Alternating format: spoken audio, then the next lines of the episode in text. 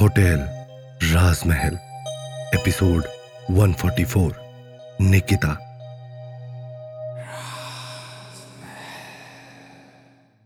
दिव्या की आँखें गुस्से में लाल हो चुकी हैं और उसने विशाल की तरफ़ देखते हुए कहा, सच जानना चाहता है तू? सच जानना है तुझे? अपने अतीत को अतीत ही रहने दे, लड़के। नहीं तो तू भी एक दिन अतीत के पन्नों में ही दफन होकर रह जाएगा, और उसके बाद कोई तुझे बचा नहीं पाएगा, कोई भी नहीं। दिव्या ने गरजती हुई आवाज़ के साथ कहा। दिव्या को इस तरह बर्ताव करते हुए देखकर विशाल की आँखें फटी की फटी रह जाती हैं।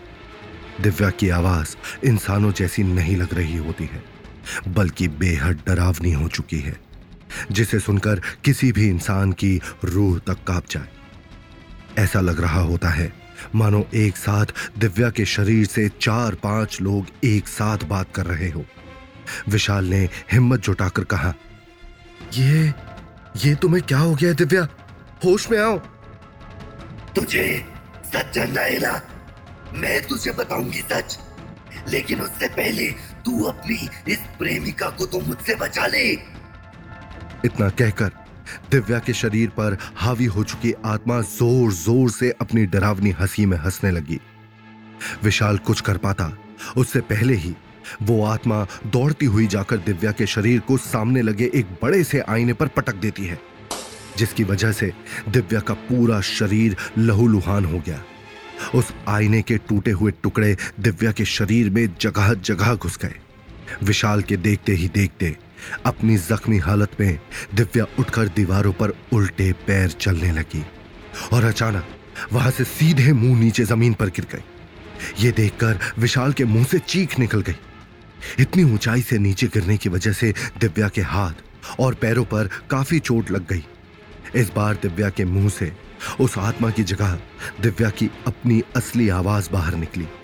विशाल विशाल मुझे बचा लो। यह आत्मा मुझे अंदर ही अंदर खत्म कर रही है।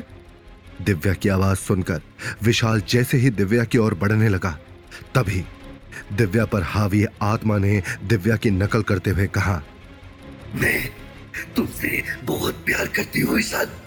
आओ ना आओ मेरे करीब। इतना कहते ही वो अपनी भयंकर हँसी हंसने लगी।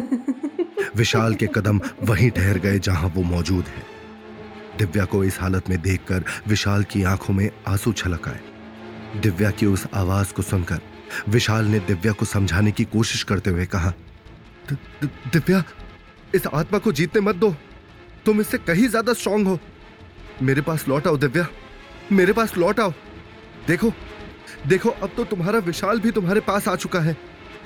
विशाल की बात सुनकर उस आत्मा ने दिव्या के शरीर को अपनी पूरी ताकत के साथ दीवार पर दे मारा और हँसते हुए विशाल की तरफ़ देखकर अपनी खौफनाक आवाज़ में कहा, ये तुम्हारे पास कभी नहीं आएगी विशाल। अब सिर्फ़ और सिर्फ़ इसकी मौत ही इसकी आखिरी मंजिल है। तुम्हारी गलतियों की सजा अब ये मासूम लड़की भुगतेगी। बहुत शौक है ना तुम्हें? राज पता करने का। इतना कहकर आत्मा ने दोबारा दिव्या के शरीर को दीवार पर जोरदार तरीके से दे मारा। विशाल अब भी अपनी पूरी ताकत से दिव्या के कंधों को पकड़कर उसे झंझोड़ते हुए बोला, दिव्या दिव्या प्लीज़ मेरे पास वापस लौट आओ। दिव्या, तुम इस आत्मा से ज़्यादा ताकतवर हो। इसको खुद पर हावी मत होने दो। तुम मुझे सुन सकती हो। मैं ये बात जानता हूँ। मेरी आवाज़ सुनो। मेरे पास वापस आ जाओ दिव्या, प्लीज़। विशाल जैसे ही दिव्या के थोड़ा और करीब गया, दिव्या ने दोबारा अपनी आवाज़ में कहा, प्लीज़, मुझे बचा लो विशाल। प्लीज़ बचा लो मुझे। लेकिन विशाल कुछ कर पाता। उससे पहले ही दिव्या के अंदर घुसी हुई उस आत्मा ने विशाल का गला पकड़ लिया और उसे ऊपर हवा में लटका दिया। विशाल अपने आप को उसकी पकड़ से छुड़वाने की भरसक कोशिश करता हुआ मचलने लगा। दिव्या, तुम ऐसा नहीं कर सकती हो। ये मैं हूँ, तुम्हारा विशाल। दिव्या, होश में आओ। विशाल ने लगभग गिड़गिड़ाते हुए कहा, मगर दिव्या पर विशाल की कोई भी बात का कुछ भी असर नहीं हो रहा होता है। दिव्या विशाल की बातों का कोई जवाब नहीं दे रही होती है। और उसकी पकड़ विशाल की गर्दन पर और भी ज़्यादा मज़बूत होती जा रही है। वहीं दूसरी ओर, विशाल दिव्या को संभालने की पूरी कोशिश में लगा हुआ है। इसे अपने ऊपर हावी मत होने दो। मैं जानता हूँ कि तुम मुझे सुन सकती हो। मेरे पास मेरे पास वापस आ जाओ। होश में आ जाओ दिव्या! तभी अचानक से एक हवा का झोंका आता है। और दिव्या के चेहरे के हाव भाव बदलने लगते हैं। अचानक से उसकी पकड़ विशाल की गर्दन से छूटने लगती है और वो विशाल को जोरों से एक और फेंक देती है, जिसके बाद देखते ही देखते दिव्या बेहोश होकर नीचे ज़मीन पर गिर जाती है। नीचे ज़मीन पर गिरते ही विशाल को भी काफ़ी चोट लग जाती है, पर विशाल ने भी अपनी हिम्मत जुटाते हुए काफ़ी मुश्किल से अपने आप को संभाला। और फिर घुटनों के बल रेंग रेंग कर दिव्या के पास पहुँच गया और दिव्या को होश में लाने की कोशिश करने लगा। दिव्या दिव्या, उठो दिव्या उठो, होश में आओ। दिव्या के शरीर में कोई हरकत ना होते हुए देखकर विशाल की नज़र अचानक वही पास टेबल पर रखे एक पानी के जग पर पड़ी और बिना एक पल की भी देरी किए विशाल तुरंत जाकर वो पानी का जग उठाकर लाता है। और एक साथ दिव्या के चेहरे पर उड़ेल देता है। विशाल की इस हरकत के बाद धीरे धीरे दिव्या की आँखें खुलती हैं और वो अपने सामने विशाल को देखकर पहले तो चौंक जाती है, पर फिर ये यकीन होते ही कि उसके सामने खड़ा शख्स और कोई नहीं बल्कि विशाल ही है। दिव्या रोते, बिलखते हुए विशाल के गले लग जाती है। विशाल विशाल तुम यहाँ तुम तुम कब आए? और और तुमने आने में इतनी देर क्यों कर दी? तुम्हें पता है तुम्हारे जाने के बाद मेरे साथ क्या क्या हुआ है? दिव्या ने एक सांस में ही विशाल से सारी बातें कह दी। दिव्या का रोना बंद ही नहीं हो रहा होता है, और डर के कारण उसका पूरा शरीर बुरी तरह से काँप रहा होता है। विशाल दिव्या की बातें सुनकर उसे शांत कराते हुए कहता है, दिव्या दिव्या शांत, एकदम शांत हो जाओ पहले। मैं आ गया हूँ। कुछ नहीं होगा तुम्हें। विशाल की बात सुनकर दिव्या एकदम से विशाल का कॉलर पकड़कर उसे अपने करीब करते हुए बोली, नहीं विशाल, पहले तुम मुझे वादा करो कि आज के बाद कभी भी मुझे इस तरह से अकेले छोड़कर कहीं पर भी नहीं जाओगे तुम। तुम्हें शायद अंदाज़ा भी नहीं है कि मेरे साथ क्या क्या हुआ है। विशाल दिव्या को पानी का ग्लास देते हुए बोला हाँ दिव्या, पक्का। मैं तुम्हें छोड़कर अब कभी कहीं भी नहीं जाऊँगा। तुमसे इस दूरी का एहसास मुझे भी हो चुका है, और मैं भी अब तुमसे दूर नहीं रह सकता। विशाल और दिव्या हर समय एक साथ ही रहते हैं। जब से विशाल दौसा गया है, उसके बाद से उन दोनों को दूरियों का एहसास हुआ है। विशाल तुरंत दिव्या को अपनी गोद में उठाकर ऊपर बिस्तर पर लेटा देता है, और फिर बड़े ही प्यार से उसके सर को सहलाते हुए और अपनी आँखों में दिव्या के लिए बेपनाह मोहब्बत लिए। दिव्या की तरफ़ देख रहा होता है। आज दिव्या को गले लगाकर विशाल को भी एक अजनबी सा सुकून भरा एहसास महसूस हो रहा होता है। फिर विशाल बेड के पास पड़े दराज में से फ़र्स्ट एड बॉक्स निकालता है और धीरे धीरे दिव्या के जख्मों पर दवा लगाना शुरू करता है। दिव्या को शरीर के कई हिस्सों पर गहरे जख्म आए हैं। विशाल दिव्या की मरहम पट्टी करते हुए कहता है, पर दिव्या, ये सब अचानक हुआ कैसे? किसने किया ये सब? मुझे पूरी बात जाननी है। विशाल की बात सुनकर दिव्या ने विशाल से कहा, उस दिन जब तुम अपने गाँव चले गए थे, तब रात के ग्यारह बजते ही मैं भी अपने आप होटल राजमहल पहुँच गई। वहाँ मैंने जो देखा, उसे देखकर मेरी आँखें खुली की खुली रह गई विशाल। तुम जिस निकिता को बचाकर यहाँ हमारे घर में लेकर आए हो, वो निकिता कोई आम इंसान नहीं है, बल्कि एक खतरनाक आत्मा है, जिसे खुद मल्लिका ने भेजा हुआ है। मेरे अंदर अभी जो आत्मा घुसी हुई थी, वो किसी और की नहीं, बल्कि उस निकिता की ही आत्मा थी, जिसे मल्लिका ने हम दोनों के बीच दरार डालने के लिए भेजा हुआ है। दिव्या के मुँह से यह बात सुनते ही विशाल की आँखें हैरानी में बड़ी हो गई। विशाल को अपने कानों पर विश्वास ही नहीं हो रहा होता है कि मल्लिका ऐसा भी कर सकती है। और तो और, वो दोनों इतने दिनों से एक आत्मा के साथ रह रहे थे। विशाल कुछ कह पाता। इससे पहले ही दिव्या ने आगे कहा, और विशाल, ये आत्मा तब तक हमारे घर से नहीं जाएगी, जब तक तुम खुद उसका हाथ पकड़कर उसे इस घर से बाहर नहीं कर देते। दिव्या की ये सारी बातें सुनते ही विशाल का चेहरा गुस्से से लाल हो जाता है। तभी विशाल और दिव्या के कानों में निकिता की हँसी की आवाज़ गूंजने लगती है और वो सामने लगे एक आईने में दिखाई देने लगती है। विशाल जैसे ही उस ओर जाने लगता है, तभी आईना टुकड़े टुकड़े होकर बिखर जाता है। इससे पहले कि विशाल कुछ और कर पाता, उन दोनों के कानों में निकिता के गुनगुनाने की आवाज़ आई। बाहों में चले ओ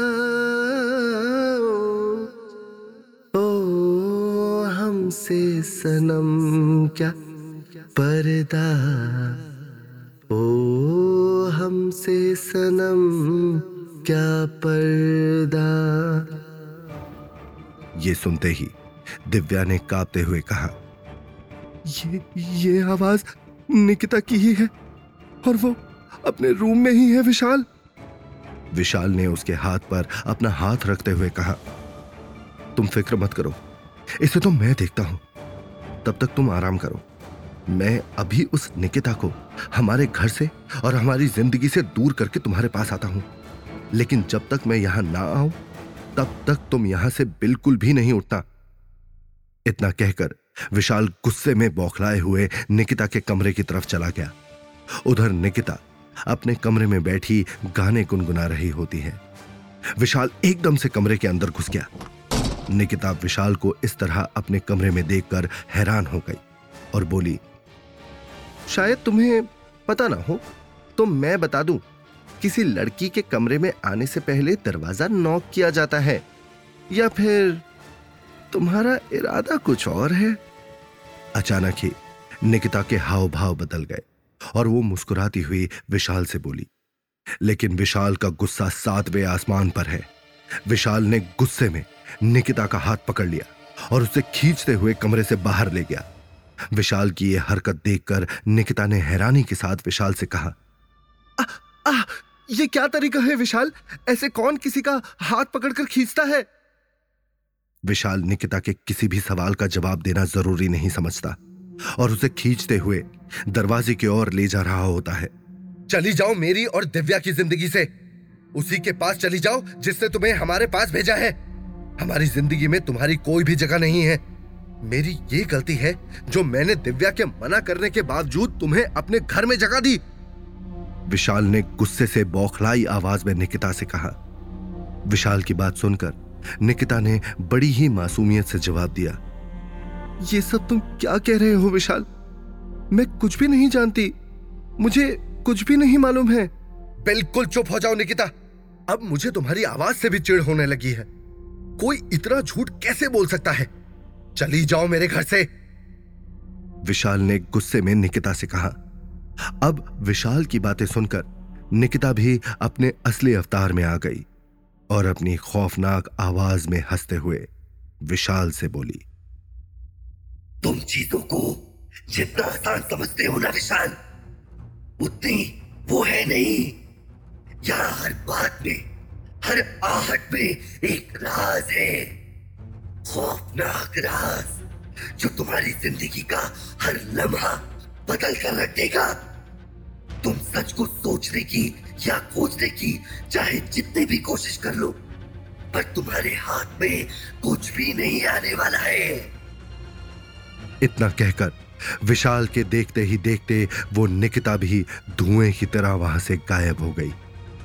निकिता की बातें सुनकर, विशाल की जैसे आँखें खुली की खुली रह गई। इस होटल राजमहल को वो जितना आसान समझ रहा था, ये इतना आसान नहीं है। यहाँ की हर एक ईट, हर पत्थर में जाने कितने राज दफन हैं। लेकिन इन सब हो रही बातों से विशाल को एक बात तो अच्छी तरह से समझ में आ गई कि इन सभी हो रही बातों का नाता कहीं ना कहीं विशाल से ही जुड़ा हुआ है। ये सब सोचकर विशाल जाने किस सोच में डूब गया। तभी उसकी नज़र सामने पड़ी घड़ी पर गई, जिसमें ग्यारह बजने ही वाले होते हैं। विशाल बिना एक पल की देरी किए तुरंत दिव्या के पास गया और उसको प्यार से देखते हुए बोला, तुम ठीक तो हो ना दिव्या? तुम्हारी इस हालत का जिम्मेदार सिर्फ़ और सिर्फ़ मैं हूँ।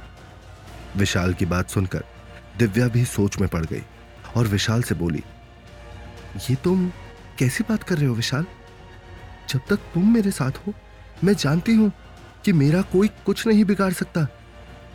अभी दोनों आपस में बातें ही कर रहे होते हैं कि तभी घड़ी रात के ग्यारह बजने का इशारा करती है और देखते ही देखते दिव्या और विशाल के आँखों के आगे अंधेरा छा जाता है। विशाल और दिव्या जैसे ही अपनी आँखें खोलते हैं, वो खुद को होटल राजमहल में पाते हैं। चारों तरफ़ खा जाने वाली खामोशी पसरी हुई है। आज मौसम भी काफ़ी खराब लग रहा होता है। आंधी और बारिश के साथ काले बादल भी चारों ओर घिराए हैं। ऐसा लग रहा है जैसे आज कुछ ना कुछ बुरा होने वाला है। तो क्या होगा अब आगे? आखिर क्या बुरा होने वाला है होटल राजमहल में? क्या करेगा विशाल? अपने मन में चल रही उथल पुथल के जवाब क्या कभी विशाल खोज पाएगा? मल्लिका आगे और क्या करेगी? इन सभी सवालों के जवाब जानने के लिए सुनिए होटल राजमहल, सिर्फ़ पॉकेट एफ़ पर।